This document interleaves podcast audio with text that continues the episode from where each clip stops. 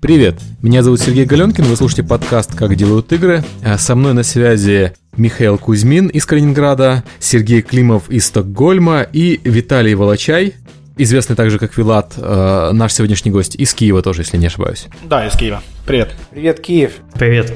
Киев побеждает Россию со счетом 2-0. О, 2-1 сейчас. Хотя какой Калининград Россия, да? Калининград это Польша, давайте быть честными.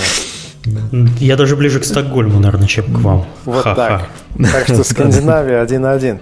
А, Быстренько пробежимся по тем ремайдерам, которые мы должны были сделать, которые мы обещали сегодня сделать. 27 числа в Воронеже проходит Games Night Воронеж. На сегодня зарегистрировалось 90 человек. Если вы живете в Воронеже, вы, мне кажется, не можете себе позволить это дело пропустить. А, Приходите, регистрируйтесь. Там уже, по-моему, компаний 14 разных будет. А 28 в Москве будет Games Night, посвященный Unity в 4 часа дня. Там записалось 178 человек, из них половина программисты.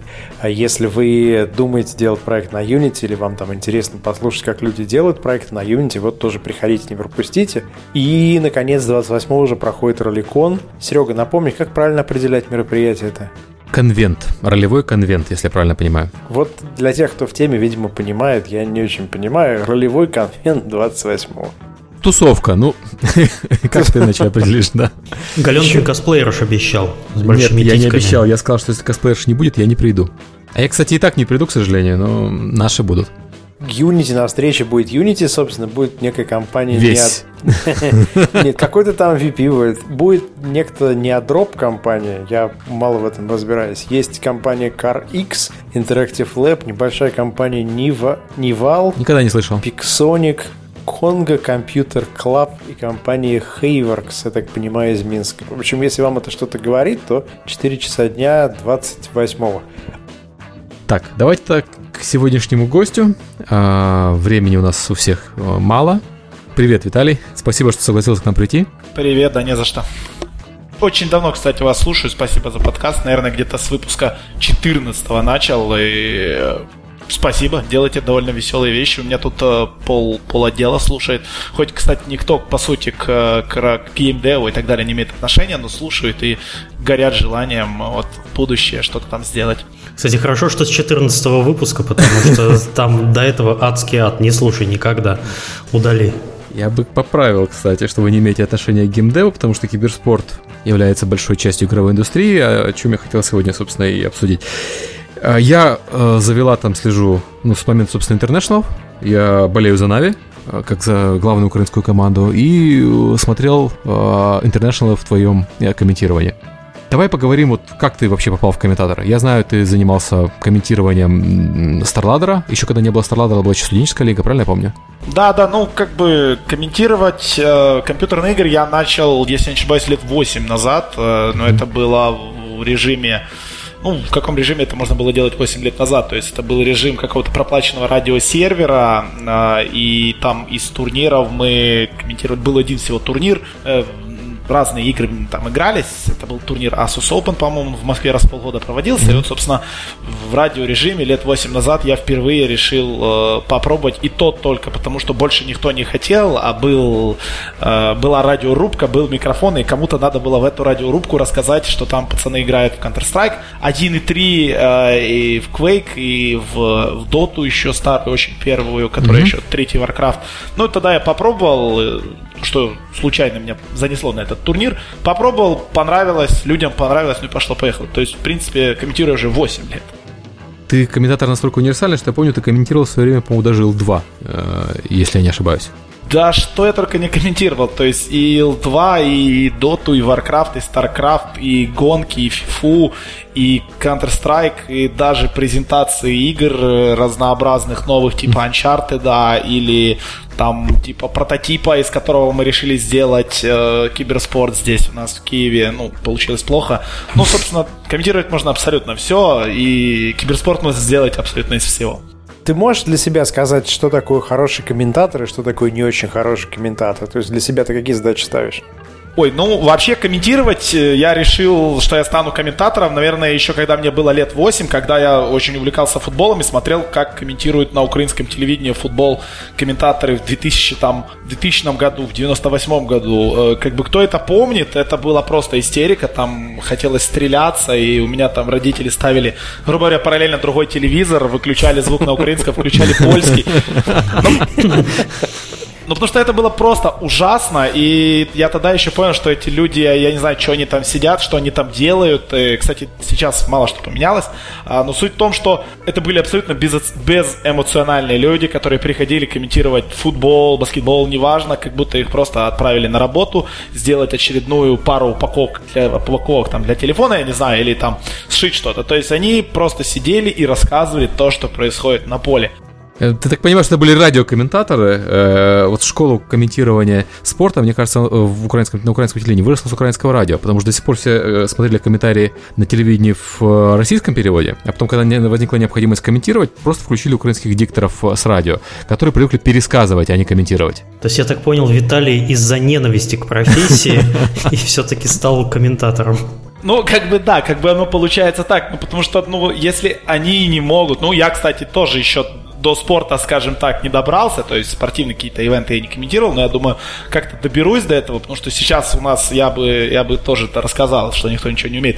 Но суть в том, что действительно хотелось вот сразу вот уже тогда, еще будучи в школе, мне хотелось сразу вот как-то донести до кого-то то, что я могу любое, абсолютно невзрачное событие сделать очень прикольным, веселым и прокомментировать его так, что из него можно будет потом э, склепать конфетку. Ну, Выходит и... один на один, один на один, стреляй, удар удар, удар, гол! Ну, оно так и есть. То есть, как бы, когда комментирует наш комментатор, который комментирует, и идет пас, выходит Лионель Месси, сбивает гол, и счет 1-0, это прикольно. А когда ты слушаешь испанца, который просто за этих 18 секунд успевает 14 раз сказать Месси, Месси, Месси, Месси, Месси, Месси, и поднимает там 18 дБ, ты, ну, невозможно просто сидеть в кресле и, и попивать пиво. Ты сам начинаешь переживать, сам начинаешь вот, вот, вот, вот, вот из-за вот, вот, из-за этой вот атмосферы, из-за вот этих вот испанских комментаторов и так далее, я понял, что надо, наверное, комментировать. Ну, так как, так как комментировать спорт в 18 или там в 17 лет, когда я начал, было рановато, то я начал из того, что было ближе всего, из компьютерных игр. Вы представляете комментирование спортивных мероприятий в Египте? Собака, собака, собака, глаз, солнце, луч, кот. Слушайте, у меня вопрос был такой, когда я сказал, что у нас будет в гостях профессиональный комментатор. Мне сказали, что когда смотришь трансляции по доте, ничего не понятно, нужно читать вики, нужно читать все время какие-то хилпы, что до тех пор, пока продукт будет настолько для своих, он за пределы ниши не выбьется, и мы никогда не увидим в баре э, трансляцию International 27, на которую все смотрят, потому что объем знаний, который нужен, чтобы врубиться в это, он просто нереальный. Вот ты что скажешь, комментаторы могут как-то мостик выстроить? Я как человек, который видел трансляцию International в баре, могу сказать, что все окей. Окей, я не говорю про бар для дрочеров, ну, извините. Я, я имею в виду, что вот... если обычный для алкоголиков.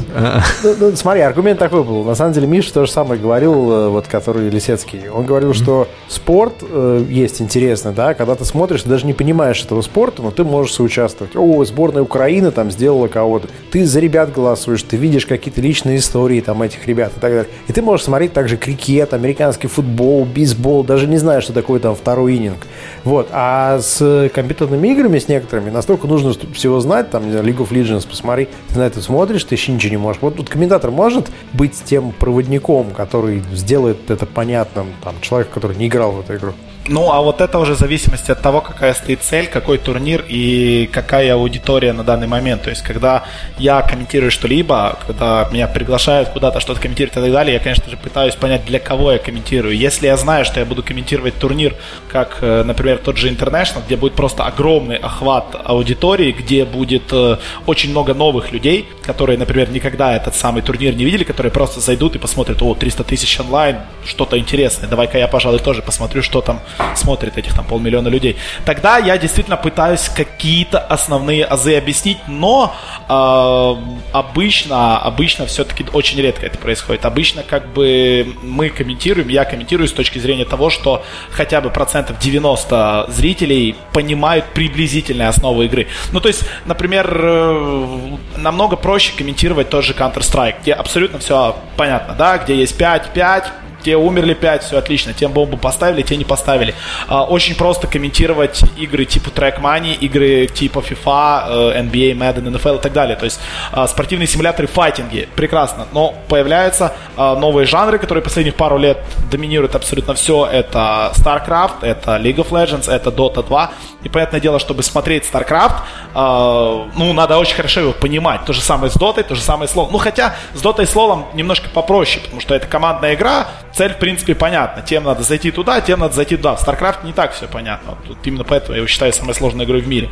А, ну вот, да, это минус, огромный минус э, компьютерных игр, в частности тех компьютерных игр, которые сейчас очень-очень популярны, что людям, которые новые, э, с первого взгляда непонятно. Но э, для нас это тоже новый вызов. То есть э, для меня это вообще является самой, наверное, крутой похвалой, когда мне а, говорит там, например, э, мама моя или там, не знаю, еще там кто-то говорит, слушай, вот там вот играли Нави со шведами, говорит, я вообще ни черта не понимаю, что там происходит, какие-то зеленые мужички бьют красных мужичков и так далее, но просто в 6 утра мы там всей квартирой не спали, грызли ногти, потому что, ну вот, вот, вот, вот ты передавал те эмоции, и что вот, вот сейчас чуть-чуть еще и выиграют, а те, может, не выиграют и так далее, и так далее, и так далее, и так далее. То есть какая бы ни была игра, какая бы ни была аудитория, мы, комментаторы, я не только при себя говорю, мы пытаемся максимально сделать так, чтобы людям было понятно, что надо болеть за то или за это, и что вот она цель игры, и вот эта команда на 15% ближе к цели игры, чем команда вторая.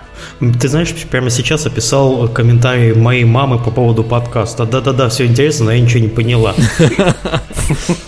Ну, я вот по поводу интернешнала и, опять-таки, комментирования Вилата могу привести немало примеров, когда знакомые смотрели вместе с женами и подругами.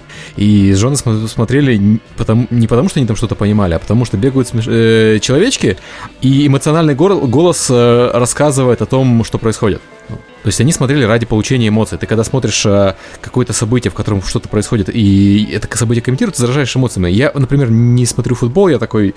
Меня, э, наверное, гражданство лишат, когда узнаешь, что я футбол не очень люблю на самом деле. Но мне иногда смотреть даже футбольные трансляции интересно, если хороший комментатор, который эмоционально комментирует. Не сухо, потому что мне совершенно не интересно, кто кому передал пас. Мне гораздо интереснее эмоции. И вот то же самое с дотой в которой я очень плохо играю. Ну, мне нравится за ней смотреть. То же самое с Дотой, то же самое с Counter-Strike, но опять-таки есть даже среди комментаторов киберспортивных есть две отдельных э, группы. Первая это комментаторы моего типа, грубо говоря, а мы заряжаемся эмоциями, заряжаем эмоции людей, и есть комментаторы StarCraft а того же.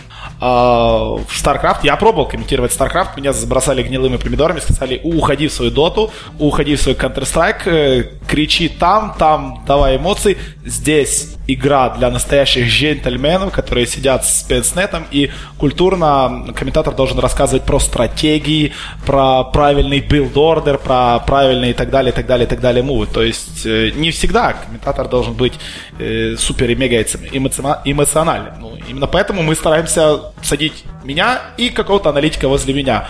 То есть мне же надо иногда как бы дышать, воду пить. Вот пока я это делаю, он рассказывает что там произошло для истинных ценителей аналитики, скажем так. Ну, кстати, вот про StarCraft меня, наверное, сейчас опять закинают помидорами, но как человек, который когда-то играл в первый StarCraft, я второй мало играл, почти в первый играл очень много.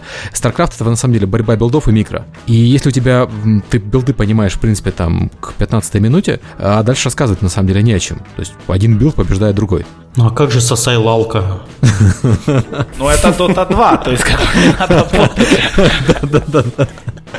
Я извиняюсь, в StarCraft 2 все то же самое, то есть это build ы и э, микро. Ну, по сути, да, build ы и микро, но в любом случае StarCraft 2 это не StarCraft 1, StarCraft 2 при приближении максимальной камеры на драку, на драку 200 лимита, там на 200 лимита, можно откомментировать настолько круто, что с этого потом можно будет сделать под музыку Linkin Park шикарный мувик и просто-напросто наслаждаться зрелищем этим. То есть все можно откомментировать круто, даже танчики, которые, ну не World of Tanks, которые 8-битные вот эти вот. Кстати, я их тоже когда-то комментировал. Да-да-да, я их тоже когда-то комментировал, круто было. Кстати, вот такой вопрос, раз мы начали про аудиторию. Какой максимальный онлайн был у твоих слушателей? И что это за игра была? Конкретно вот именно на моем стриме, это онлайн, конечно же, это Grand Final International, а это было на русскоязычном, на моем стриме это было 136 тысяч зрителей, которые смотрели. А это был, вот, собственно, прямая трансляция из Сиэтла, игра за полтора миллиона долларов. Ну, это был ивент Valve, то есть, как бы мы себе его, ну, неправильно как-то причислять его себе, то есть, а на турнире ну, организован... Угу. Как тебе сказать, если футбольного комментатора, который комментирует УЕФА, смотрят 130 тысяч зрителей, он тоже не присваивает себе комментирование, но смотрят же они именно его, а не другого комментатора. По сути, да. Ну, мы больше отталкиваемся как бы от статистики, которую мы себе сами как бы зарабатываем на своих стримах. То есть у нас есть своя лига, и вот там вчера у нас была игра на нашей лиге, где играли опять-таки на Альянс, то есть команды, которые играли в финале чемпионата мира, и у нас было 100 тысяч, то есть без какого-либо участия Valve. То есть как бы вот-вот. Так что 100 тысяч это вот на данный момент такой себе пик а, смотри, вот у нас, э, повторюсь, у вас была игра, в которой играли Нави и Альянс, и многие считают, что вот Dota как киберспорт живет только за счет поддержки Valve. Учитывая, что Valve никакой поддержки толком Dota как киберспорту не оказывает, ну, в сравнении там с, тем же, с тем же Нет, нет, абсолютно, это неправда. Почему? Кроме International разве они что-то делают? Ну, э, попробую так вот коротко рассказать, что, так, что делает Valve вообще для нас, вот как бы, да, вот для меня mm-hmm. конкретно. Мы проводим э, турнир под названием StarLadder, чудесный да. турнир, у нас уже идет седьмой сезон, у нас есть лан-финал, и мы платим призовой фонд. У нас есть спонсоры, это Intel и Asus, ну там есть спонсоры, да, они дают деньги, но этих денег не хватает, понятное дело, mm-hmm. на призовые и так далее. А, товарищи из Valve еще год назад просто-напросто сделали шикарную штуку. Они сделали внутриигровые билеты. Каждый человек может смотреть игру э, с помощью встроенного в доту, с помощью встроенного в клиент телевидения, э, сам абсолютно водить мышкой по игре, то есть почувствовать себя вилатом. Ну, грубо говоря, просто самому водить мышкой, можно даже самому комментировать, там, вот, вот посмотреть игру от лица одного из игроков, там, и так далее, порисовать себе графики, самому их посмотреть. Но за это надо заплатить там цену, которую выставляем э, мы за этот билет, как организаторы mm-hmm. турнира.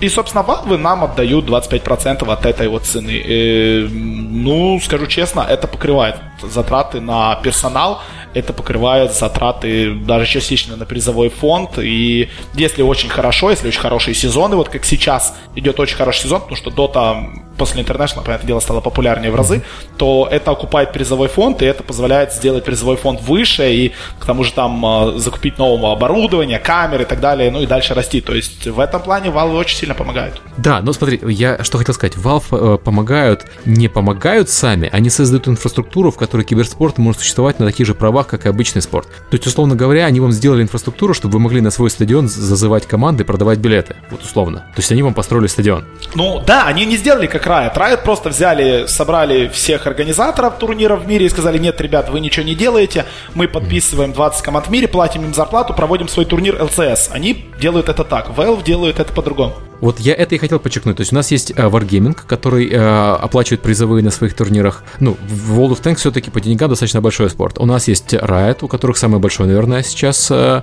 э, онлайн, правильно я понимаю? Да, да, самый большой. А, но при этом они э, топовым командам просто платят зарплаты. И, естественно, призовые оплачивают из своего кармана. Это не спонсорский день, как я понимаю.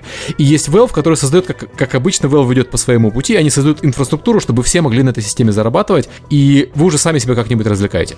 Да, я считаю, что это намного правильнее, чем так, как mm. делают, например, э, Riot, да, потому что mm. вот если бы Riot сделали внутриигровой клиент, это было бы очень круто, это было бы мега круто, потому что их смотрит там, вот сейчас идет чемпионат мира, их там смотрит э, 400, там, 500 тысяч человек, вот финал mm. только через неделю, а у нас здесь в киберарене уже все столы забронированы, то есть как бы игра бешено популярная, и вот, ну вот, вот складывается впечатление, что они не хотят на этом заработать денег с точки зрения, не хотят никому помочь, они, ну, они не хотят, чтобы это было популярно. Они это просто делают. Вот, вот я этого, ну, для меня это немножко непонятно. Зачем Райан делает именно так? У Valve понятно, они говорят, вот, вы, ребята, организовывайте турнир, вы турнир организовывайте, заработайте денег, мы заработаем денег. Э, тот же International, который призовой фонд был 1,6 миллиона долларов, стал 3-4 миллиона долларов. Почему? Потому что Valve сделали внутриигровую книжечку за 10 баксов, 2,50 с каждой книжечки добавляли в призовой фонд и собрали еще 3 миллиона долларов. Ну, то есть, э, это как-то по-моему, поправильнее будет, чем просто тупо вливать деньги и говорить, вот, ребят, вы играете в игру, мы будем ее сами транслировать, мы сами же будем оплатить деньги, вы только играете, и за счет этого будут притягиваться люди э, к нам из, из, из стрима, будут притягиваться и переходить. Слушай, а, а ты можешь рассказать про какие-то призы и вообще дать какие-то цифры? Вот, вот многие люди, которые Конечно. не следят за киберспортом, они хотят узнать, например, если ты играешь в турнирах, у тебя должна быть обязательно команда или ты можешь быть одним спортсменом? И о каких деньгах мы говорим, и, в принципе, о скольких крупных турнирах в год мы говорим, киберспортивных? сразу раз, давайте разобьем на дисциплины. То есть, как бы, и понятное дело, что сейчас самым популярным являются именно командные игры. Это MOBA э, League of Legends, это Dota 2, это Counter-Strike Go новый, последний опять-таки. И из одиночных это StarCraft. Плюс в Америке очень популярны до сих пор файтинги, ну и немножечко там симуляторы спортивные. Но в основном это, конечно же, моба игры, которые сейчас э, в плане киберспортивности, в плане вот именно соревновательной части компьютерных игр, конечно, впереди планеты всей. Ну вот за год в Dota 2 на разнообразных турнирах не считая финального турнира за International, разыгрывается где-то в сумме 1 миллион долларов, то есть это где-то приблизительно 10 турниров за год, которые идут по всему Это ты миру. сейчас говоришь не про официальные турниры, а про такие, как ваш, например. Да, про такие, как наш, про StarLadder. Угу. То есть официальный он один. Это The International, он состоялся, призовой фонд 3,4 миллиона долларов США. Э, без учета налогов, вот он был разыгран, роздан командами, все. И каждый год Valve, Valve вот его проводит. То же самое сделали Riot, у них тоже приблизительно сколько там, я не, точно, не помню точный призовой, где-то тоже вот у Riot 3 э, миллиона долларов, а плюс у них сезон длится целый год, то есть квалификация на этот самый финал чемпионата мира длится целый год,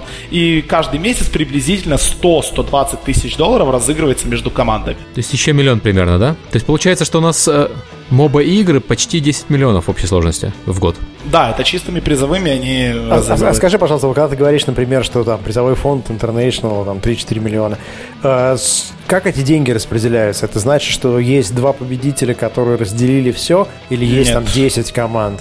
Ну, вот, например, на том же The International 3-4 миллиона долларов были распределены между 8 командами. То есть седьмое и восьмое место получили по 40 тысяч, пятое, шестое по 100, четвертое 200 тысяч, третье 400 тысяч, второе 600 и первое полтора миллиона. Вот такое распределение. Ну, вполне интересно. То есть это не то, что там бан или пробал. Ну, вот, например, это опять-таки это зависит от особенностей. То есть у нас в Европе у нас э, немножечко не так развит киберспорт, как он развит в Азии. Э, и, возможно, мы туда стремимся, потому что есть та же корейские лиги по Старкрафту, где Корея практически в Корее StarCraft практически является чуть ли не религией, там обучение в школе, это официальный давным-давно вид спорта, и им там памятники строят, показывают по первому там национальному их каналу. У них там есть своя лига, где постоянно нон-стоп, нон-стоп разыгрываются очень большие суммы денег, э, и где зарабатывают все вплоть до не только там вот лучших 16, там есть лучших 64 первый дивизион, потом 64 второй, аматоры, куча турниров, где не играют профессионалы, где может заработать абсолютно любой любой человек, который, у которого есть мышка и клавиатура, который пришел поиграть. То есть там это все намного более развито, и там э, более деньги, скажем так, получает э, больше людей, чем в Европе. В Европе ты или в топ-8, или, или, или ноль. А, вот я не совсем понял, ты говоришь, вот мы, мы, StarLadder. А что за компания? Потому что не совсем понятно, это сколько людей работает, как она функционирует. StarLadder TV это приблизительно сейчас где-то 45 человек нас работает. Э, мы размещаемся в Киев Киберспорт Арене, как бы в огромном, в огромном клубе в Киеве. Э, у нас имеется шикарная площадка, то есть мы можем здесь проводить разнообразные ивенты. И вот, собственно, с этого мы и начали. Решили, почему бы не сделать свою киберспортивную лигу. У нас есть несколько дисциплин. Э, ну и, по сути, с чего вырос StarLadder? Из того, что мы взяли там две дисциплины, на которых мы искали спонсоров, да, это Dota 2 и Counter-Strike, и взяли две дисциплины, как мы их называем, спонсорские дисциплины. То есть э, есть игра, которая захотела создатель которой, да, собственно, сказал, ребят, вот, у меня есть классная игра, давайте вы проведете по ней турнир, давайте вы его откомментируете, давайте трансляции будут идти сразу после трансляции доты, и вот мы вам, собственно, за это заплатим, плюс э, мы выставим призовой фонд и так далее. То есть э, у нас одновременно играются турниры по той же Dota 2, по Counter-Strike Go, ну и по дисциплинам, которые у нас возникают время от времени, которые, грубо говоря, позволяют держаться целому э, проекту на плаву. И как бы все чаще и чаще возникают девелоперы, которые связываются с нами, которые предлагают свою дисциплину к нам на турнир, э, ну и некоторые из них попадают к нам на турнир, и вот, собственно, за счет этого компания живет. Как бы э, мы растем, мы начали буквально с человек 12, нас уже сейчас больше 40, э, ну и мы планируем дальше расширяться на, скажем так, другие э, части мира и открывать студии в других э, временных зонах в первую очередь, там та же Азия, та же Америка и так далее. То есть то есть ты говоришь, что компания на самом деле она молодая, потому что вы начали там с Dota 2 и... Ну, уже 45 человек. Да, ну, уже 45 бы, человек. Да, компания изначально сама киберарена, э, сама идея большого игрового клуба, плюс со студией, которая будет это все освещать и делать видеоконтент, она зародилась уже лет, наверное, 10 назад в Донецке, и киберарена сначала открылась в Донецке, и вот буквально только лет, э, сколько, в 2010 году она открылась в Киеве. И вот здесь с 2010 года мы начали планомерно развиваться в Киеве и э, делать вот свой видеопродукт. То есть, по сути, да, компания молодая. А, давай тогда перейдем потихоньку к играм, которые становятся киберспортивными. Вот сам а, только что перечислил дисциплины, которые стали популярны. Понятно, что сейчас доминируют моба игры. Есть немного стратегий, ну, стратегии, это StarCraft 2, по сути, и немножко файтингов и спортивных игр в Штатах. А вот куда делись все остальные? А, Tetris, Color Lines. Ну, Tetris, Color Lines, ладно. Было ли одно время чемпионата по Need for Speed? Было одно время чемпионатов очень много по Counter-Strike. Сейчас Counter-Strike вообще не считается большой дисциплиной, к сожалению. Call of Duty э, пытается двигать Activision, но я не видел серьезных чемпионатов за пределами спонсируемого чемпионата Activision. Есть World of Tanks, по которому проводится чемпионат, только по сути спонсируемый тоже. Вот Angry что случилось Birds. с остальными дисциплинами?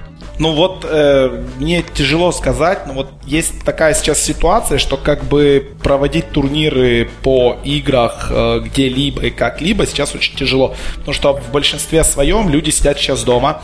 Э, раньше культура, грубо говоря, собраться вместе, поиграть где-то в какую-то компьютерную игру, посоревноваться и так далее, было э, вот лет тех же 5-6 назад, было намного-намного на, на, на высшем уровне. То есть сейчас люди привыкли сидеть дома, играть э, в что-то там в соцсетях, играть э, во что-то там ММО, э, играть иногда в доту. И вот игры, которые раньше были мега популярны, игры, с которого зарождал, игры, с которых зарождался, начинался киберспорт, это Quake, это Halo, это там, ну я не знаю, та же FIFA, то есть ты имеешь в виду, что э, как только исчезли клубы, как только люди стали играть по домам, они перестали соревноваться в играх, в которых они играли, собственно, в клубе. Я как в свое время играл в Quake, э, более-менее профессионально в первую первый немножко, его второй больше. И я помню, что в Quake 2 движение все шло от клубов. То есть мы все ходили в одни и те же клубы, чтобы играть, потому что дома на модеме игралось очень плохо. И там сами по себе спонтанно возникали чемпионаты по, по свежевышедшей игре. То есть Quake 2, когда вышел, никто как киберспорт из нас не рассматривал. Все играли в сюжетку сначала. Ну вот так оно и есть, как бы. И я на 100% в этом уверен. Есть некоторые люди там, которые до сих пор доказывают, что киберспорт уже умер, потому что в Украине позакрывались все компьютерные клубы. Да, все, нет клуба, нет киберспорта.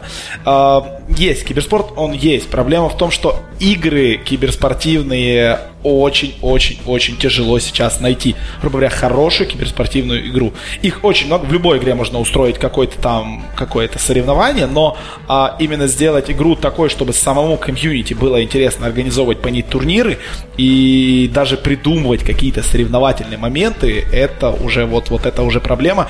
А вот давай на этом моменте поподробнее. Вот ты говоришь, э, мало хороших киберспортивных игр. А, а вот что отличает хорошую киберспортивную игру от, не, от плохой киберспортивной или от не киберспортивной?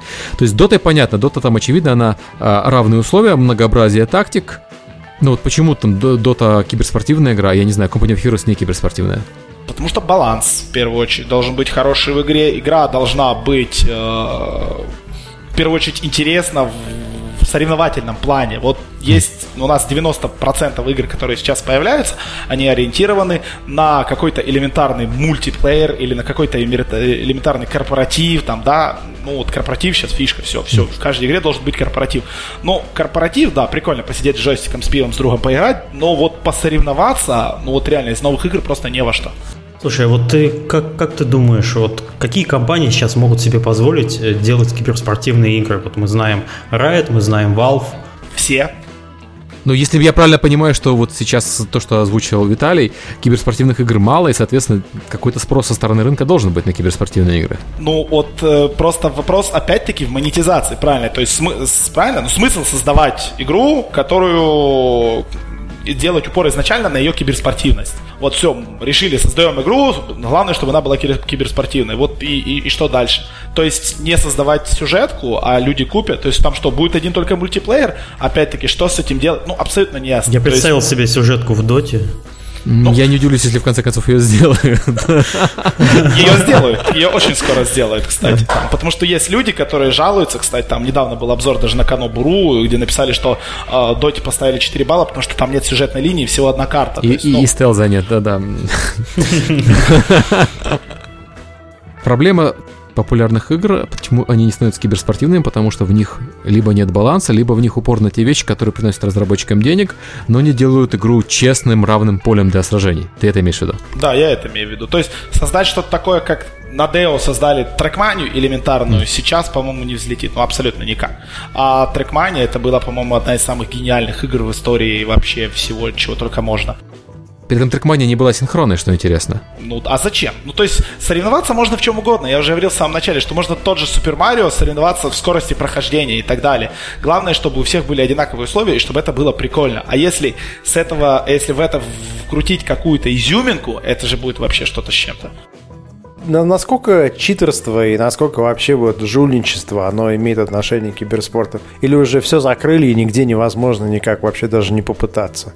Сейчас уже как бы мы живем в 2013 году, и сейчас какой-то придумать, не знаю, там, волхак или как-то Артмани довольно тяжеловато. Хотя, опять-таки, новые компьютерные игры, новые вот эти игры, которые пытаются стать киберспортивными, там появляется куча там браузерных шутеров, куча там разных непонятных игр, их там, понятное дело, до сих пор взламывают и так далее. Но, понятное дело, что на уровне более-менее именно киберспортивном, то есть на соревновательном, такого понятия, как читерство, нет. Есть уже другие э, с другой стороны влияние, то есть есть геймеры в Корее, которые полтора миллиона долларов отмыли через букмекерские конторы, делая ставки опять-таки на компьютерные игры, есть геймер у нас, вот есть случаи в России, когда там человек сделал ставки там букмекерских конторах опять-таки, то есть э, это уже с точки зрения вот зарабатывания денег, э, ну, переваливает за спорт. И проблемы как раз-таки начинают с реального спорта подтягиваться. А вот именно читерство, ну, это уже, наверное... А, я, я, то есть ты имеешь, в виду, а, ты, ты имеешь в виду договорную игру, ты имеешь в виду то, что да, если да, да. есть... А на, насколько вообще это распространено? Я слышал про ставки виртуальными предметами, там какие-то тысячи виртуальных ставок. Это прям вот существует? Ну вот прямо сейчас может каждый человек зайти и а, это сделать. То есть, как бы опять-таки. Ты чем... ляжешь в четвертом раунде, да, как, как обычно это делают. От нокаута. Ну, про договорные матчи я слышал, про дисквалификации команд целых по договорным матчам, но правда это больше было по Counter-Strike, а не по Доте. Ну, по Доте у нас там были другие варианты. У нас там было то, что человек в букмекерской конторе поставил там а, не на себя, и, собственно, игру проиграли, и он, собственно, заработал деньги и так далее, и это потом выпало. То есть такое бывает, бывает, э, причем часто. А, ну, а в плане читерства, ну что в плане читерства, вот там корейская команда в прошлом году на финалах мировых League of Legends, их оштрафовали на 30 тысяч долларов, потому что один из них во время игры повернул голову больше, чем на 90%, и там угловым зрением увидел там, да, мини-карту. То есть он получил много лишней информации. То есть читерство... Вот это зрение у человека. Ну, мини-карта в Лоле очень подробная, и если ты знаешь, где находится кто, то как бы это все может решить. Я пытаюсь себе представить, как можно повернуть голову на 90%. 90 градусов. это полный оборот.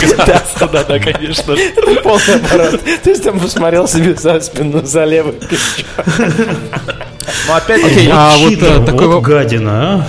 Такой вопрос. А вот что приходит первое, массовость игры или киберспортивность? Потому что у нас есть пример э, э, ну, того же Лола, да, который делался как э, э, спортивная игра сразу, потому что это была Дота, просто с новой графикой и для масс. У нас есть пример Доты, второй, который тоже делается сразу как киберспортивная игра. С другой стороны, у нас есть пример World of Tanks, который не киберспортивный, но чемпионаты по нему проводятся. Ну и они не особо хотят становиться киберспортивной игрой, и попрошайничаем мы уже у них два года, чтобы они ввели какой-то киберспортивный режим, но им чуть не очень это интересно. Э, я думаю, что сначала надо для, если эта игра изначально новая, если эта игра изначально не шедевр, да, что mm-hmm. если это простая какая-то нормальная игрулинка, типа там Point Blank, который вот недавно появился, а, то сначала надо делать упор на киберспорт, и только за счет этого, за счет того, что а, ты сможешь гарантировать какие-то там турниры, даже проводить турниры, можно очень хорошо привлечь аудиторию, потому что как бы народ у нас сейчас такой, который любит посоревноваться во всем, во чем бы это ни стало, и если есть возможность, там, если игра имеется командная или не командная, если есть возможность организовывать какие-то турниры и хорошо их освещать, э, то я думаю, что очень неплохо можно взлетать, собственно, играм, которые э, хотят именно ввести компетитив мод в себя.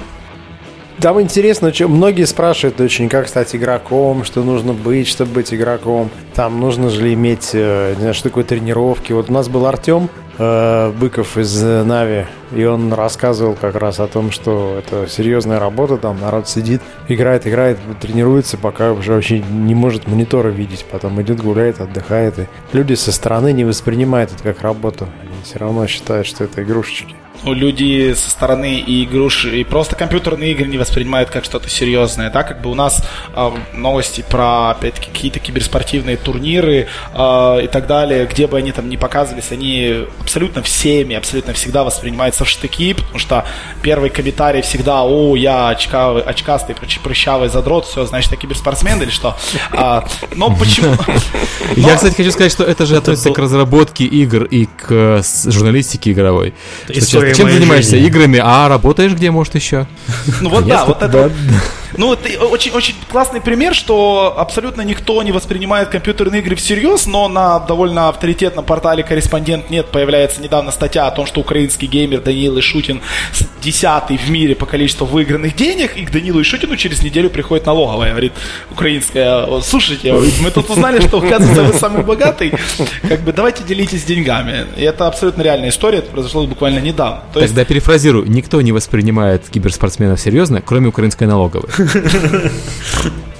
Извините. Да, тогда мы, наверное, должны не, не будем называть имен конкретных победителей, но... Я думаю, что украинская налоговая не слушает наш подкаст, все окей. Ну да, это, это, это ты так думаешь. Это очень большая проблема вообще, э, то есть поиска спонсоров, разговора с э, создателем игр, э, разговора со спонсорами, переговоров с кем-либо это бы ни было, вот просто доказать, что мы реально серьезные люди, и что, ребят, вы можете повесить бигборд в центре Киева, заплатить за него, там, не знаю, 12 тысяч долларов, а вы можете просто-напросто дать рекламу на э, трансляцию, которую смотрит 120 тысяч человек, и это будет намного лучше. Это вы же продаете телефоны там и так далее, неважно, что вы продаете. Ну, в общем, людей, это будет адресно, да, да. Людей очень тяжело убедить в том, что нас реально смотрит там 100 тысяч человек или там 70 тысяч человек, и что это, э, ну, что это реально, что это не какие-то там игрушечки и так далее. Ну вот там миллиарды собирает GTA. Я не знаю, сколько еще пройдет времени, когда к этому начнут серьезно сноситься. Вот. вот ты как раз упомянул про рекламодателей, а для того, чтобы продавать, извиняюсь, рекламу рекламодателям, вы должны им продавать пакет, в который точно должен, должна входить а, описание аудитории. Как вы узнаете, кто вас слушает? И, и кто, кто вообще вас слушает? Да, да, и кто вообще слушает?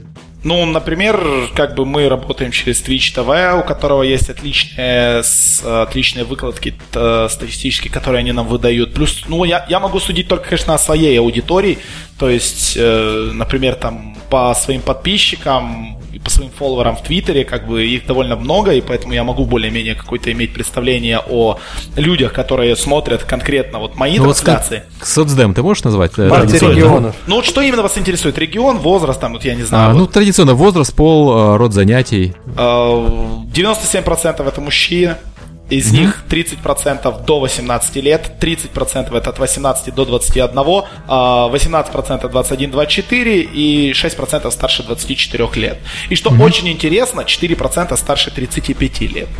То есть а, за, окей. золотой да, iPhone бесполезно рекламировать такой аудитории. Да, золотой На самом деле бесполезно. не факт. У тебя получается молодая высокоактивная аудитория, которую ты хрен достанешь чем-то еще. Ты подумай сам, это то, что мы с летсплеером обсуждали. Э, покупатели андроидов. А, неважно, это покупатели, люди, у которых есть деньги, по крайней мере, на компьютер. Люди, которые не смотрят MTV, люди, которые не смотрят, очевидно, Первый канал. Ну да, понятно, ты попадаешь не слушают радио вообще к ним в точечку, да, да. А.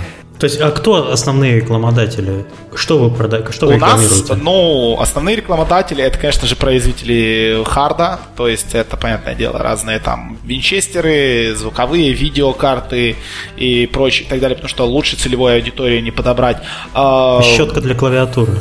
Ну, все, все подряд. А, а Red Bull какой-нибудь, вот что-нибудь такое? Очень сильно Red Bull, Monster и так далее, вот эти энергетики, они э, в киберспорте существуют в западном. У нас почему-то, когда мы здесь, в Украине, вели переговоры э, с, вот с такими компаниями, э, они почему-то вот просто вообще не понимали, что мы от них хотим, и элементарный наш пакет, который как бы абсолютно полностью их целевую аудиторию э, им дает, они почему-то отвергали, как будто мы не знаем вообще, кто вы такие. А ты с кем общался? Общался? Серьезно, я общался с Берном в свое время, они были очень заинтересованы. Мы общались а. с Монстром, и им Мон... не понравилось. Звучит хорошо. Energy...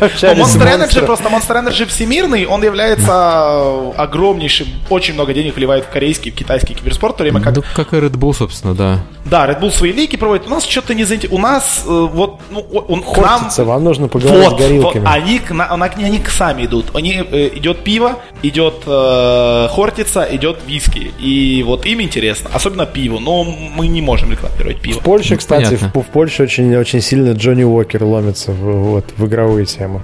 Понятно, они все хотят молодежь, но я вот как пример серьезно советую пообщаться с Берном, это кока-коловский, по-моему, бренд, они очень сильно тоже хотят киберспорт, и, в принципе, игроков. А, Bull. присылайте деньги Сереге на адрес. Можно нет, не, Яндекс Виталию. Мы скажем, куда, да. Да, да, да. Виталий Серень. А, такой вопрос. Ты уже за подкаст Бёрд сказал пять раз, уже точно занести я еще пять раз и занесут, все нормально. У меня такой вопрос. Вот в покере, в онлайновом покере были некоторые русские игроки, но, наверное, больше шведов и больше азиатов. И э, я знаю, что очень многие шведские игроки прям взлетели. Они пришли из ниоткуда, они имели опыт игры в онлайн, они попали на турниры в Вегасе. По-бам, там целая звезда. Там парень уже получил спонсоров, fashion -спонсоров, каких хочешь. Вот с точки зрения э, участия в киберспорте международном, там какие-то российские, украинские, белорусские игроки, они оставляют заметный след или еще пока нет? Нави. Нави, да, я знаю, но давайте Гамбит. говорить для тех, кто Нави, не Гамбит. следит. Давайте говорить для тех, кто не следит за этой темой. То есть вот расскажите мне как дураку. Скажем так, э, поднимается это все из... лет 8 назад про российских, украинских э, геймеров и, и про-геймеров именно в профессиональном плане их достижений не слышали никто, потому что была Корея и было США. Но это понятно, потому что у нас просто-напросто физически не было, где нормально поиграть. У нас не было интернета хорошего, чтобы поиграть с теми же шведами или американцами. И наши ребята ездили на чемпионаты мира, где, собственно, проигрывали всех подряд. То есть были одиночные случаи, когда там вот, вот были какие-то результаты. Сейчас, сейчас все совершенно по-другому. Сейчас э, есть э, та же команда Нави, сейчас есть там игроки типа того же Дэнди из команды Нави, у которого в китайском твиттере более миллиона фолловеров, как бы, да, и, и, и которые являются чуть ли не иконой, которые, которые приезжают на Китай и к ним представляют охранник, что действительно опасно человеку ходить. А сейчас есть те же гамбиты в Лоле, а, ну, наши StarCraft немножко сдают, но все равно мы, скажем так, на вторых ролях, потому что есть азиаты, которые, я не знаю почему, именно, наверное, потому же, почему и в математике, они в киберспорте очень-очень хорошие результаты показывают. Потому что усидчивые, и потому что старательные, и потому что очень большая выборка. Все очень просто. Я вот хочу сказать, что вот по Нави похвалить. Нави, по-моему, выигрывают International, но второе место, окей, второе место берут каждый раз только потому, что Нави думают не так, как думают европейцы. У них всегда какая-то чокнутая тактика, которая позволяет удивить азиатов.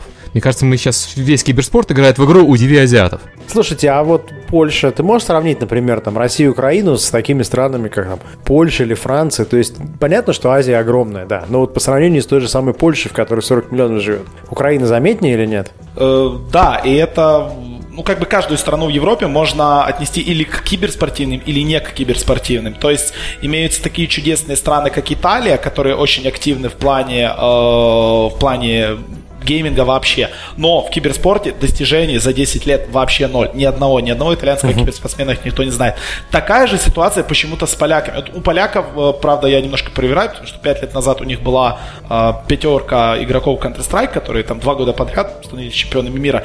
И все. И сейчас в Польше, я не знаю почему, э, но абсолютно ничего нет. У них нет ни э, каких-то ребят ни в одной абсолютно дисциплине.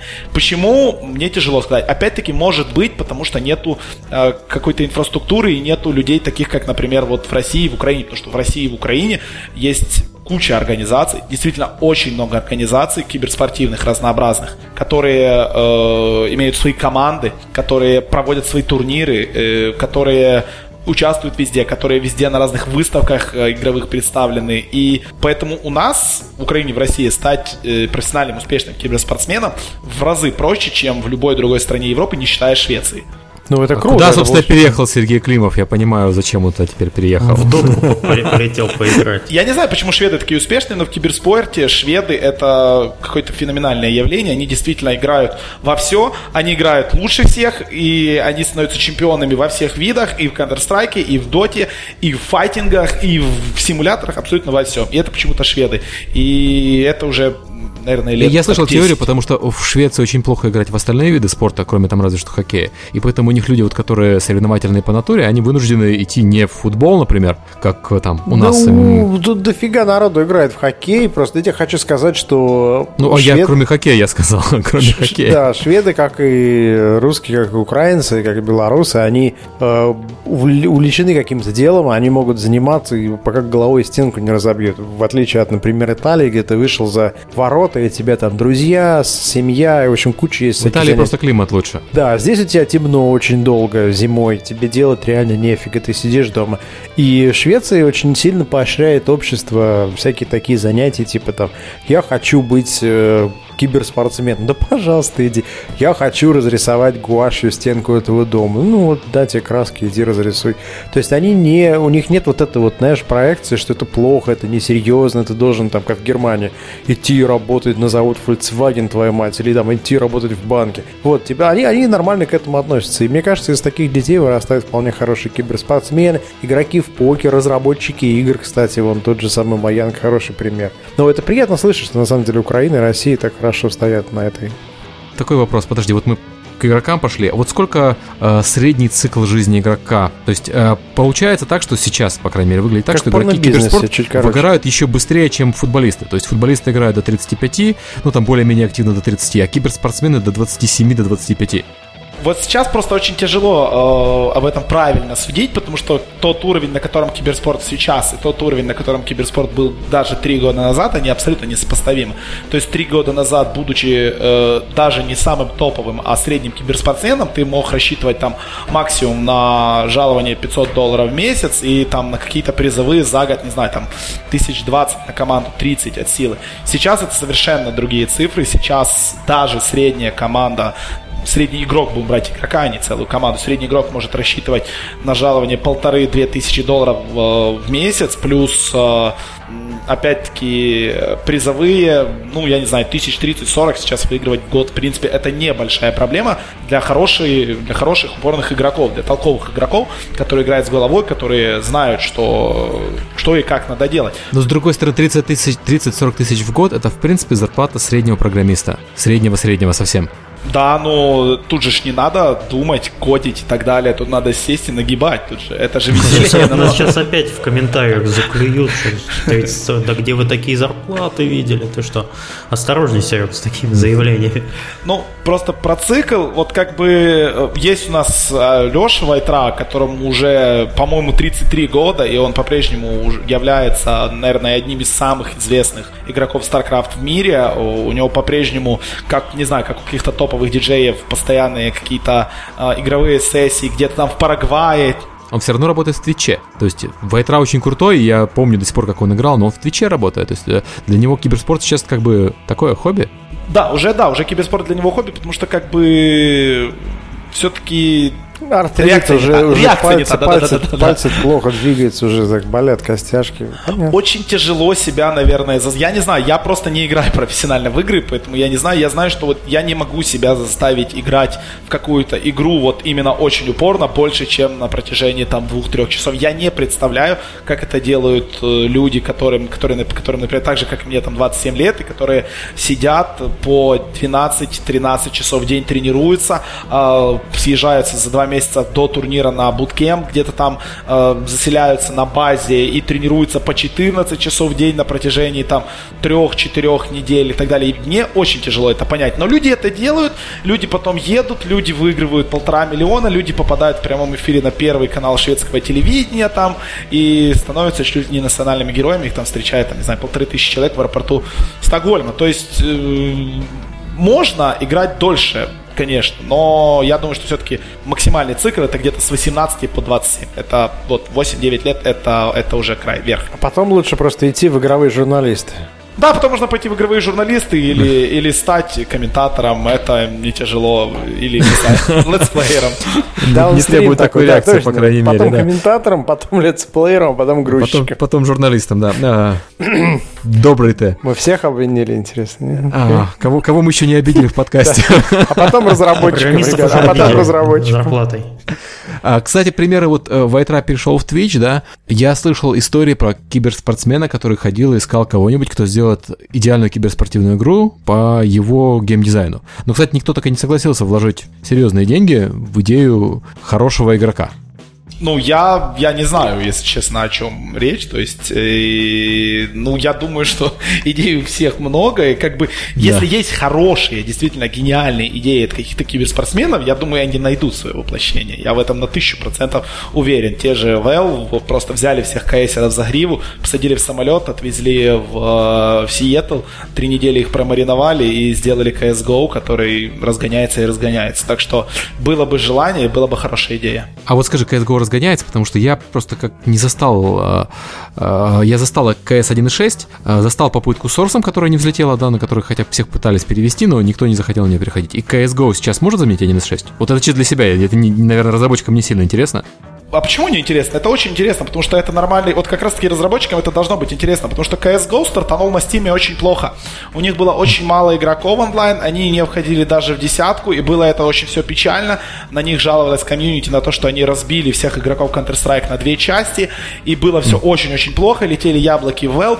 А, но они поступили абсолютно мудро. Они просто-напросто ввели в CSGO а, не влияющие абсолютно никак на геймплей, шмоточки, оружие, Шапки. гранаточки, шапочки, те же, что в Team Fortress, и сказали, что 25% с этих шапочек будет идти на развитие турниров. За почти полтора месяца после введения этого патча в Steam CSGO просто взлетел. Понятное дело, что очень много людей покупали эти шапочки, торговались этими шапочками, там выбивали их и так далее, и так далее, и так далее, и так далее. И буквально две недели назад Valve анонсирует, что в Йончопинге на DreamHack зимнем будет турнир по CSGO с призовым 250 тысяч долларов, которые были за месяц собраны с игроков в, в CSGO в простых пабликах в Steam за счет покупок и шапок. Я что хочу сказать, вот э, шапочки-то впервые появились в Team Fortress, но Team Fortress так никогда и не стал киберспортивной дисциплиной, хотя попытки проводить по нему турниры были неоднократно.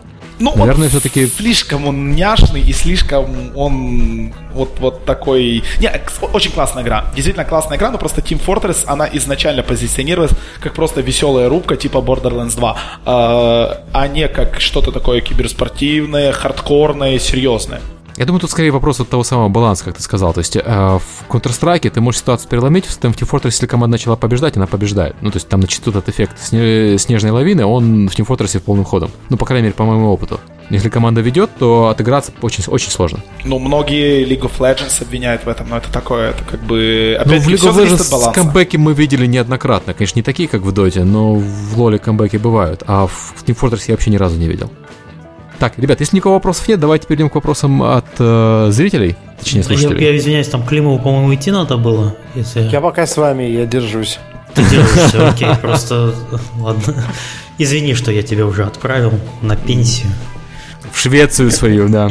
Как профессиональный игрок. Мы уже слишком стары для этого. Да, я, я думаю, сейчас, сейчас Климов пойдет записываться. В то, кто там в Швеции сейчас рулит? До какого возраста подкасты можно вести, как вы думаете? До 35? Ты знаешь, я слушаю подкаст Биби Сева, и Севе, по-моему, сейчас 70, что ли. У вас еще время есть. Так что все нормально. Впереди есть у нас надежда. много времени. Да, да, да. Окей, окей. Только, наверное, мы будем уже про другое, мы будем про лекарства. Как делают лекарства, да. Про разработчиков лекарств. чтобы вылечить симптомы именно такой молодости киберспортивной. Ладно, давайте вопросы.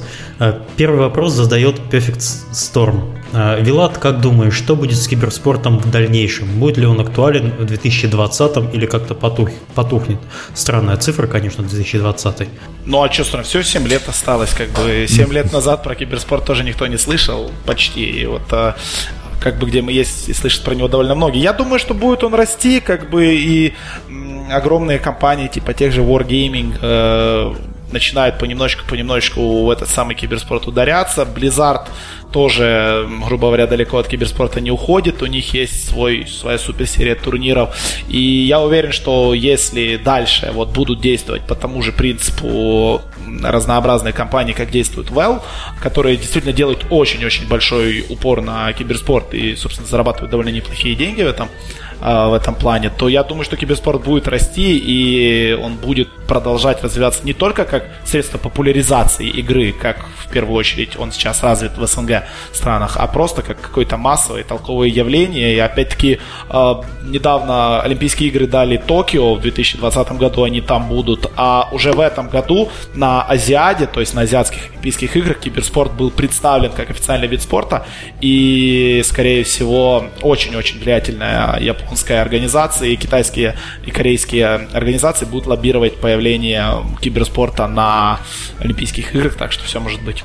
А ты как думаешь, как, какой именно жанр киберспорта в дальнейшем будет развиваться лучше? То есть, э, я понимаю, сейчас моба рулит, а вот как ты думаешь, что? Ну, я думаю, что не, не отмерли еще далеко спортивные симуляторы. Я уверен почему-то в том, что рано или поздно спортивные симуляторы вернутся на круги своя. Ну, я думаю, что что-то кто-то новое придумает. Потому что пять лет назад в мобу никто не играл, все играли в first шутеры. А сейчас все играют на турнирах в моба игры. А скоро все вернутся, я думаю, на FIFA и NFL с НХЛами, а может быть и вернутся в файтинги. Мне тяжело сейчас сказать, потому что мне кажется, вот как в играх вообще в целом, так и в киберспорте. Вот как бы так оно будет. Колесо скоро завернется, и мы опять будем играть что-то типа Doom 2. Там следующий хороший вопрос как раз по поводу файтингов. Вот Вилат спрашивает, пользователь с именем Савок или Савок. Вилат, почему нет файтингов на Старладере? Жанр сам по себе классный, динамичный и спортивный, и в Америке по 60-100 тысяч человек смотрят трансляции, а у нас банально никто про них не знает. И в твоих силах исправить этот косяк. Ну, типа, да, все в наших силах, конечно. Были бы люди, которым это интересно. У нас были ребята с комьюнити Mortal Kombat, которые сказали, мы хотим провести турнир, у нас тут очень классная комьюнити. Они попросили у нас провести турнир, у нас открыта отличная площадка, мы как бы, по-моему, даже денег их не взяли. Пожалуйста, проводите турнир. И действительно пришло очень много людей, пришло нереально много людей здесь в Киеве поиграть в Mortal Kombat. Мы им дали просто экран 4 на 5 метров, поставили PlayStation, и, и это было очень круто. То есть файтинги, да, действительно популярны, а, но проблема в том, что вот люди, которые любят файтинги, они никогда в жизни не будут играть на какой-то там супер долгой лиге, тем более у нас там, да, ходить на какие-то турниры. Они будут собираться действительно у друзей под пиво и рубиться в Mortal Kombat. Поэтому сейчас пока у нас это не популярно. Это не Америка, это не Эво, который недавно в Америке был, где действительно по 100 тысяч человек смотрело трансляции и на финал Street Fighter забивался просто-напросто баскетбольный зал 15-тысячный у нас почему-то файтинги не настолько популярны. Как Ты знаешь, я вот пытался смотреть Эва, и я вообще ничего не понял. То есть я в доту чуть-чуть играю, я понимаю хотя бы, что происходит. Эва, смотришь, два чувака себе друг друга месят. Я не понимаю ни тактики, ни ничего. Да и комментаторы не помогают, если честно.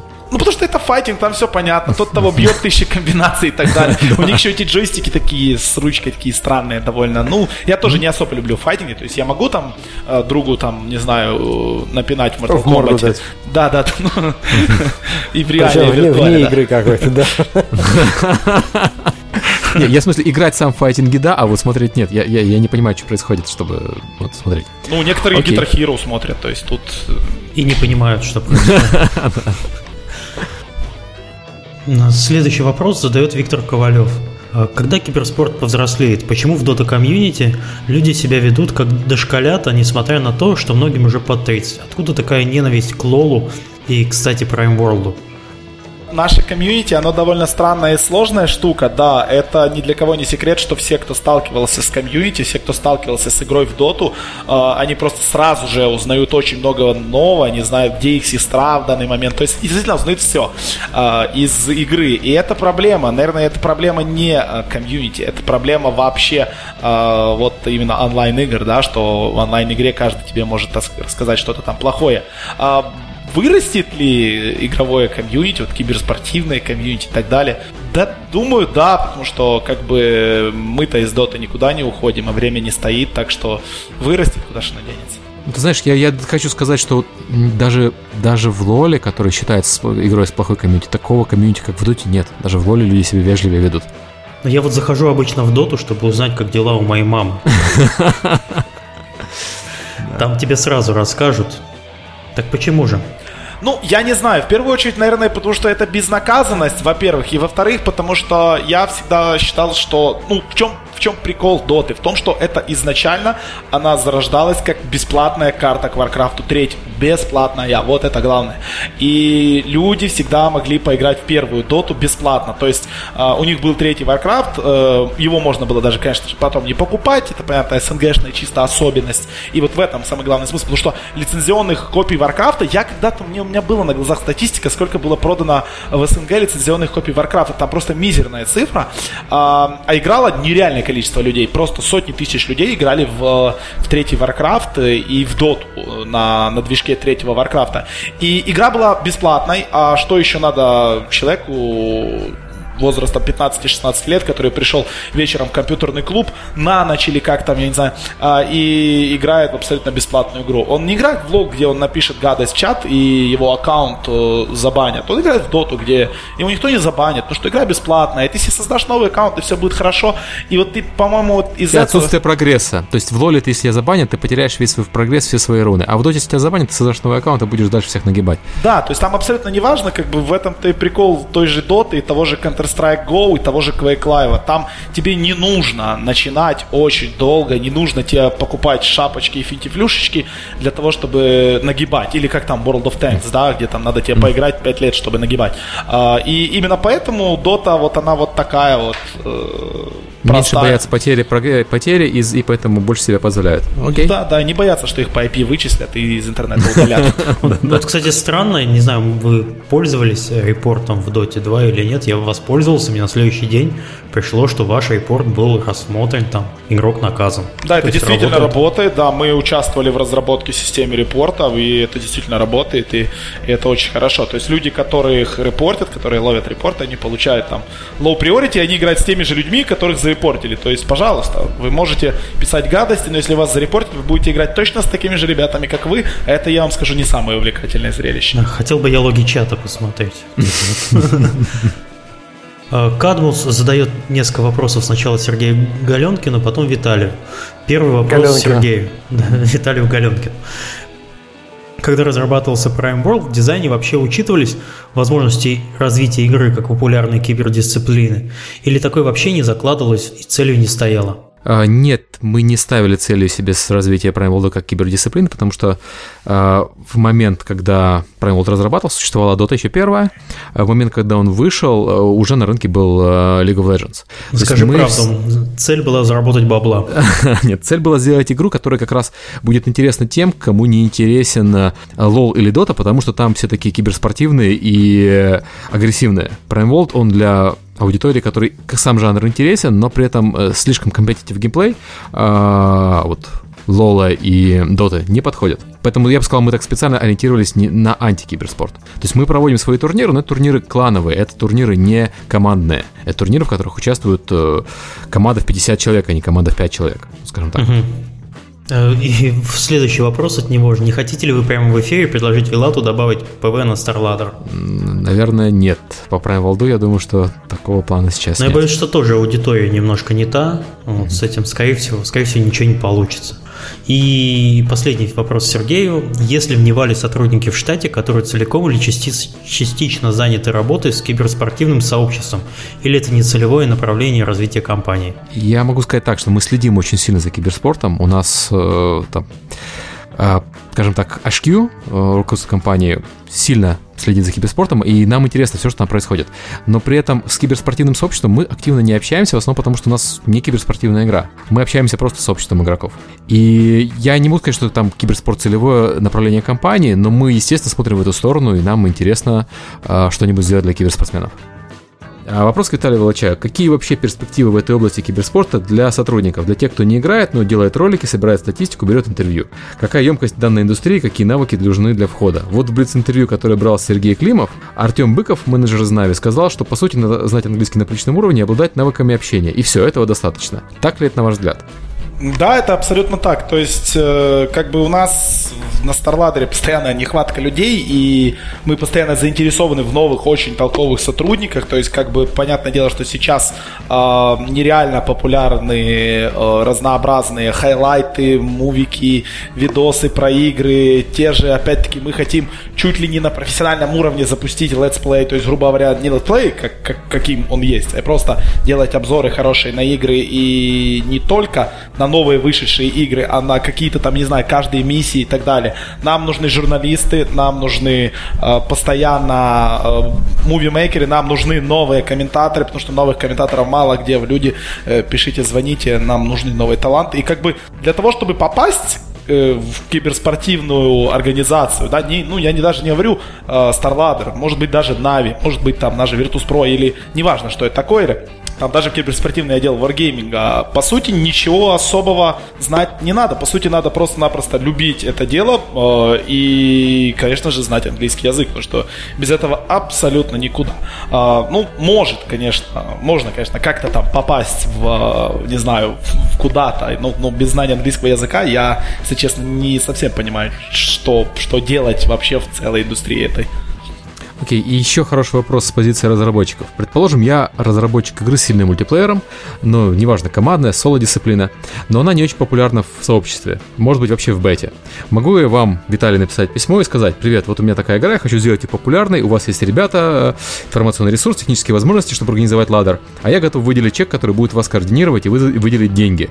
Будете вы разговаривать с таким разработчиком или вы не работаете с разработчиками таким образом? Мы, я сказал в начале, в начале подкаста еще, что да, мы работаем с такими разработчиками, это нам очень интересно, и у нас есть очень приятный опыт работы с ребятами, например, из Инновы э, и так далее. То есть э, к нам обращаются очень часто, к нам вообще изначально Wargaming обратился полтора года назад, еще у нас даже StarLadder не было, это два с половиной года назад. Типа, ребят, давайте мы попробуем провести турнир, но тот еще турнир не было, э, и посмотрим, сможет ли вот эта игра стать киберспортивной. Я думаю, ответ мог был быть короче. Типа, за деньги, да. А вот Приходите. да, а вот за сколько? Немного, ну, например, на нормальный вот э, сезон мы провели в прошлом сезоне. Была игра Shadow Company, хорошая игра э, шутер, по-моему, 5 на 5, я не особо, я ее не комментировал, поэтому я не знаю.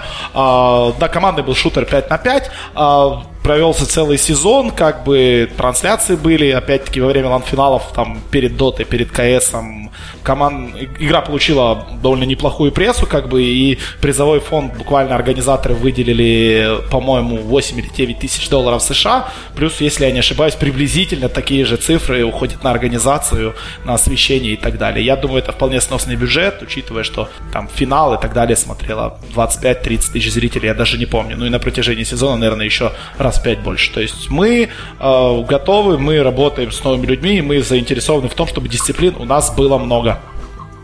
Вопрос такой, вот если есть люди, которые играют много, допустим, разбираются в этих играх, они хотели бы как-то вот понять, подходят они, не подходят для профессионального спорта, или хотя бы начать как-то вот состыковаться, что им делать, что им оттачивать, помимо английского языка. Просто много смотреть и играть?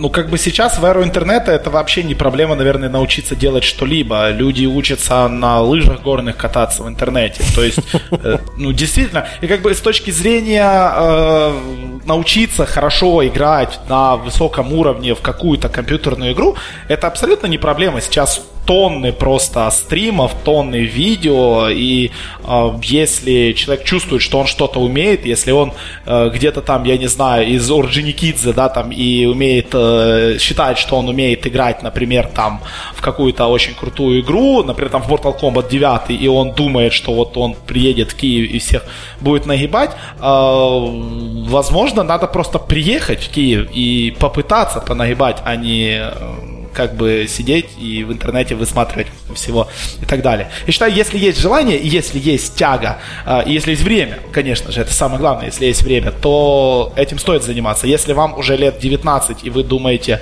э, пойти в киберспорт, чтобы заработать 1 миллион долларов, как это сделала команда Нави, ребят, не ходите в киберспорт, если вы сюда идете за деньгами. По-моему, относится к любой отрасли вообще человеческой деятельности. Если тебе хочется зарабатывать деньги, не ходи сюда, ходи торговать нефтью. В банк, а, банк нам да, в прошлом подкасте банк, советовали. Да. А, спрашивает Тимур Сулейманов. Насколько реально в обозримом будущем создание э, какого-либо профсоюза киберспортсменов, типа ACE, но в Европе или США? Конечно же, это реально. В Китае создан этот профсоюз, в Корее создан этот профсоюз. Там э, организаторы турниров э, не могут э, не выплатить призовой игрокам. Организаторы не могут не накормить игроков. Э, опять-таки то тем же ребятам из Blizzard намного проще, наверное, работать, когда они знают, что там есть профсоюз, и там точно их интересы будут удержаны, и они точно знают, что э, там эта трансляция не будет идти на каких-то там непонятных каналах, она будет идти именно с той рекламы, которую хочет Blizzard. Э, и вот, собственно, профсоюзы в Китае и в Корее работают просто на отлично. Э, игроки абсолютно уверены в том, что им заплатят, и все очень круто, и я думаю, что в Европе очень скоро это уже появится. Ну, в России, например, уже давно-давно есть, по сути, Федерация киберспорта России, России, а, в Украине она тоже есть, но она не функционирует. А вот в России она работает, работает вовсю, там можно туда вступить и так далее, и так далее, и так далее. То есть... Киберспортсменов в России есть профсоюз, у разработчиков игр в России профсоюза нет. Это же было несколько у нас попыток сделать профсоюз, да, да, но да. это заканчивалось обычно печально, что народ там а, начинал делить что-то. Еще вопрос от Тимура Сулейманова. Ставит ли Вилат э, на игры и сколько больше всего ты выиграл, проиграл? Я так понимаю, он имеет в виду, делаю ли я денежные ставки на компьютерные да, игры. Да, да. Я абсолютно спокойно отношусь к киберспорту как к другому виду спорта, и э, в букмекерских конторах довольно часто поигрываю, и мне абсолютно не важно ставить на, на NFL, там, на бейсбол, либо на League of Legends. То есть, да, я делаю ставки. Ну, я ставлю А подожди, в букмекерские конторы Украины принимают ставки на League of Legends? Да, очень много. Практически все. 90% контор мира сейчас принимают ставки на Dota 2, на League of Legends и так далее. То есть можно О, поставить... Этот момент как-то мы пропустили. Это очень, на самом деле, интересно. Я рассказывал про то, что люди ставят против себя, и в Корее 11 человек, э, старкрафтеры, это организованная группировка, их поймали за нос, и одного посадили на 7 лет, всех остальных лишили пожизненно права играть на компетитив уровне в StarCraft, как бы, потому что там ребята в миллионах считалось уже то, что они там выиграли за счет подставных матчей в букмекерских конторах. Отлично. Я как представляю, как Виталий поставил на команду, и она проигрывает, а он комментирует этот матч. И в тот самый момент, когда команда проигрывает, Виталий говорит, а, мы выиграли, все хорошо, замечательно. И тут же гасит так, эфир. Говорит, необычная тактика, необычная. Ребята делают вид, как будто они проиграли, на самом деле они выиграли. Посмотрите на этот счет, посмотрите на этот счет. И люди, которые его знают хорошо, они верят, они покупают. А, я думаю, букмекерские конторы так не работают. А, еще вопрос от Тимура. Вот какой вещи больше всего не хватает сейчас киберспорту в Европе и в мире? вещи. Вот не знаю, ну, я, я могу сказать, чего не хватает в Украине для того, чтобы наконец-то как-то кто-то э, смог э, нормально где-то нас осветить. Потому что в Украине и в России э, киберспорт это что-то такое смешное и идиотское, потому что даже приглашают э, на наш там, например, да, ICTV телеканал приглашают чемпионов мира там по Counter-Strike и по Dota 2, ребят, которые в месяц зарабатывают там по 20, по 30 тысяч долларов и просто садят их на диван, и вокруг меня сидят два ведущих, которые обложились картриджами от Дэнди и поодевали очки. Такие, и такие современные. И такие да, современные. Да, да. Ой, я тут тоже играю в танчики, вот ты играешь в танчики, вот ты такой дурачок. А как твоя мама смотрит на то, что ты не ходишь на работу, играешь в танчики? И, и просто я смотрю, я смотрю на лицо там Саши, которого туда позвали, и я понимаю, что человек тут уже четвертый год, он облетал всю планету, он на полном серьезе этим занимается, у него там миллионы фолловеров, он действительно хорошо на этом зарабатывает, а его считают прыщавым задротом. Это проблема. У него зрителей больше, чем у канала ICTV, и денег он зарабатывает больше, чем ведущий, понятно. Ну, кстати, э, абсолютно полная и правильная статистика. Наш вот канал StarLadder на Твиче, э, на данный момент он является, по-моему, третьим в мире. Если его сравнивать с украинскими каналами, мы проигрываем трем телевизионным вы, вы только Большой, только, только большой тройки уступаете, да, да получается? всех остальных по статистике, причем просто в разы у нас статистика выше, чем у всех остальных телеканалов. Учитывая, как вы растете и как не растут они, то есть вариант, что вы в топ-3 войдете, наверное, в ближайший год. Я вам предлагаю собрать вот этих телеведущих тоже, обложиться микрофонами и говорить, а мама твоя знает, что ты телеведущий? Не, не, не микрофонами, пати, патефонами. Патефонами. И так тоже. А, окей, а вопросов осталось мало. Спрашивает Туфей, существуют ли в Европе организации, регулирующие трансферы между командами? И второй вопрос у него, почему Виталий комментирует доту, не умеет в нее играть. Давай лучше на первый, на второй ты уже отвечал. Нет, в Европе этого еще нет. В Европе это все пока формируется как-то странно. То есть киберспорт в Европе, он э, очень много денег э, в нем крутится, но с точки зрения подхода э, самих организаций он довольно странный, потому что организации абсолютно спокойно могут пойти и украсть двух игроков у другой организации. Просто дать им на 200 долларов больше, и те просто переходят. И потому что контракт как таковой с киберспортивной организацией по нашей э, украинской и российской, по нашему украинскому и российскому законодательству, это просто какой-то бред. То есть такого, ну, это просто, это не существует. Подожди, то есть я, я не могу заключить тот же контракт, который, например, я заключаю с футбольным клубом, и он не будет действовать, что ли? Ну, он будет действовать, но у нас его никто не заключает. Я не знаю почему. Я абсолютно не понимаю, почему этого не происходит в Европе, но абсолютно ни у одного игрока в Европе и в России нету нормального закрепленного контракта. Даже у таких, э, казалось бы, в плане киберспорта суперзвезд, как там игроки Нави, у них и то контракты, это просто филькет грамота на двух страницах А4. Окей, бизнес-план. Идем в Нави, воруем игроков. Придут деньги, с деньгами придут агенты, а с агентами придет уже вся вот эта вот обычная структура, которая идет. А слушай, а правда, что Казахстан сделал государственную команду киберспортивную и увел в нее часть украинских игроков, просто купив их? Да, абсолютно полная правда. Казахстан решил где-то полгода назад э, вложиться в киберспорт после того, как на Азиаду поехала сборная Казахстана и э, ну по всем видам спорта, да, и там не заработала, по-моему, заработала только две медали каких-то там стрельбе из лука, еще чего-то, а в киберспорте они взяли четыре медали, э, и в итоге получилось шесть, вау, успех. Э, они вложились в киберспорт, и они э, очень много денег выделили, они создали э, очень крутую команду по Counter-Strike э, Global Offensive, назвали ее Astana Dragons, Dragons. А, ребята сняли огромнейшую базу в Киеве тренировочную, оснастили ее, оснастили ее всеми там суперкомпьютерами, а, взяли туда, правда, одного казахского игрока, два украинских и два российских игрока, но это не суть важно, причем они украли двух игроков у Нави, они их просто забрали из Нави. А, двух. то есть мой, мой бизнес-план уже, уже да, использовал. Да, да. Каз... По казахскому обычаю в мешок и в другую команду. Да, и они сейчас просто все развиваются, а платит государство. А, ты знаешь, на самом деле это не так э, странно, э, как э, звучит, потому что вот посмотрим на тех же Нави, когда у нас последний раз Динамо что-то выигрывало мирового уровня? Да, когда у нас кто-либо что-либо выигрывал мирового не, уровня. У нас, Клич, у нас Кличко еще есть, а, ну, да. Да, у нас да, есть Кличко и Нави, вот все. И сейчас Кличко, когда станет президентом, у нас останется только Нави.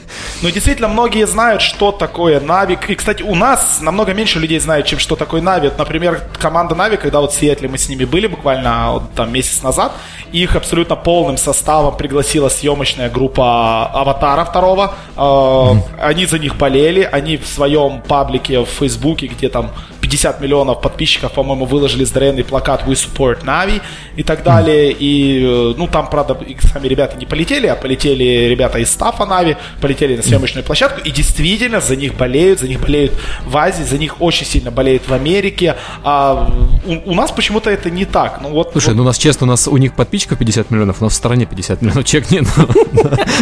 Ну, как бы, пожалуйста. Э, вообще, да, я не знаю, если у Динамо того же э, там 50 миллионов болельщиков в Динамо Киев. Я думаю, у них Вряд там ли. до 10 миллионов точно. Ну, у нас просто стандартная трансляция э, игры Нави, э, она собирает больше, чем любая игра сборной Украины. Вот так Украина с Англией играла, было 65 тысяч Нави, вчера играли с Альянс, было 85 тысяч. То есть Все очень просто. Как бы собираются стадионы людей, очень много людей, но почему-то, я не знаю, почему все равно люди к этому относятся с прохладкой. Я, я знаю, нас слушают в Минобре Украины. Я понимаю, ребят, что это не ваша забота, но передайте там Министерству спорта, что вот надо заниматься киберспортом. Не, там скорее вас сейчас решат, что нужно стричь со спортсменов купоны. Не, ребят... Это налоговая, налоговая да. читает корреспондент, все окей. Мне кажется, что как я видел много таких историй, я вижу то же самое в Румынии, что происходит с киберспортом. Я вижу, что те люди, которые первыми сообразили, что из этого можно сделать нормальный бизнес, построить структуру и решать задачи, они будут очень успешными и удачными и богатыми там через 3-4 года. Просто когда до всех дойдет, что это серьезно, в этом есть большие деньги, внезапно все скажут, мы хотим рекламировать рекламироваться. И будет какая-то одна команда или одно агентство, которое скажет, мы умеем, мы знаем, вот у нас есть трансляции, мы готовы вас поставить. И вот это какие-то там несколько компаний, они соберут сливки с рынка. Просто пока да, этого нет. StarLadder называется, я так понимаю. Записываем StarLadder, Виталий очень приятный молодой человек, он пока еще не на пенсионном возрасте, обращайтесь. Да, контакты оставим снизу. Ну а по поводу министерства, наши, кстати, министерства вот когда-то были заинтересованы, там у нас даже встреча с премьер-министром была, но это все более показуха. А вот в России это покруче. Вот, например, а, в Тагиле через три дня будет турнир под названием Уральская сталь, и э, открывать его будет Путин, и там все очень серьезно. Стоп, стоп, стоп, стоп. Путин будет открывать турнир по World of Tanks? Да. В Тагиле? Да. Освещать, освещать его будет StarLadder TV.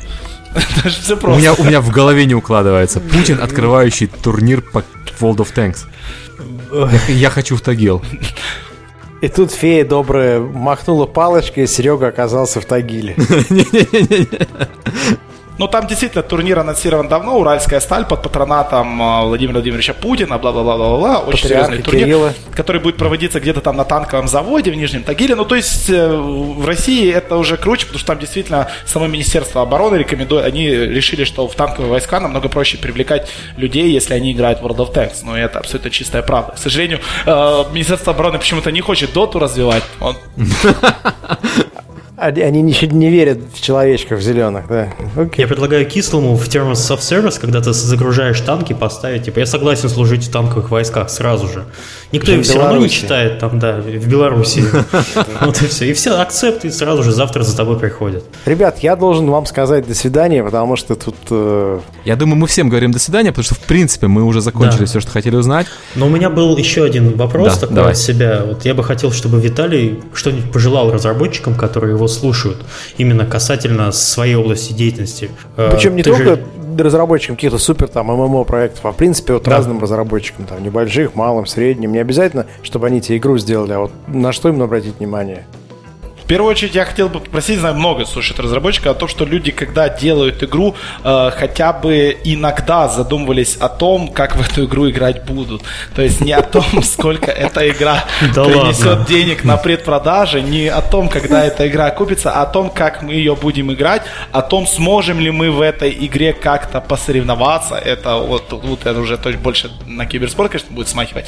Но вот просто, чтобы подумали о том, как в этой игре будет все изначально круто, когда можно будет сесть и э, сказать своему другу, я вот прошел этот уровень за 2 минуты 14 секунд, а, к сожалению, ты играть вообще не умеешь, а не только как, сколько ее скачаю. То есть, и, я думаю, если, если так изначально подходить к игре, то все будет хорошо, игра будет продаваться, и, и много кто в нее будет играть, и все будет очень круто. Отлично, большое спасибо, спасибо Виталий, что большое. пришел к нам. Да. Ты я я лично узнал много всего интересного. Я думаю, что ты очень позитивный, это очень классно, что есть такие люди, как ты, которые двигают вперед э, игры и которые при этом очень так открыты и, и конструктивны и так далее. Это вот чем больше таких будет людей во всех дисциплинах, тем лучше будет. Ну и вам спасибо за подкаст э, и удачи.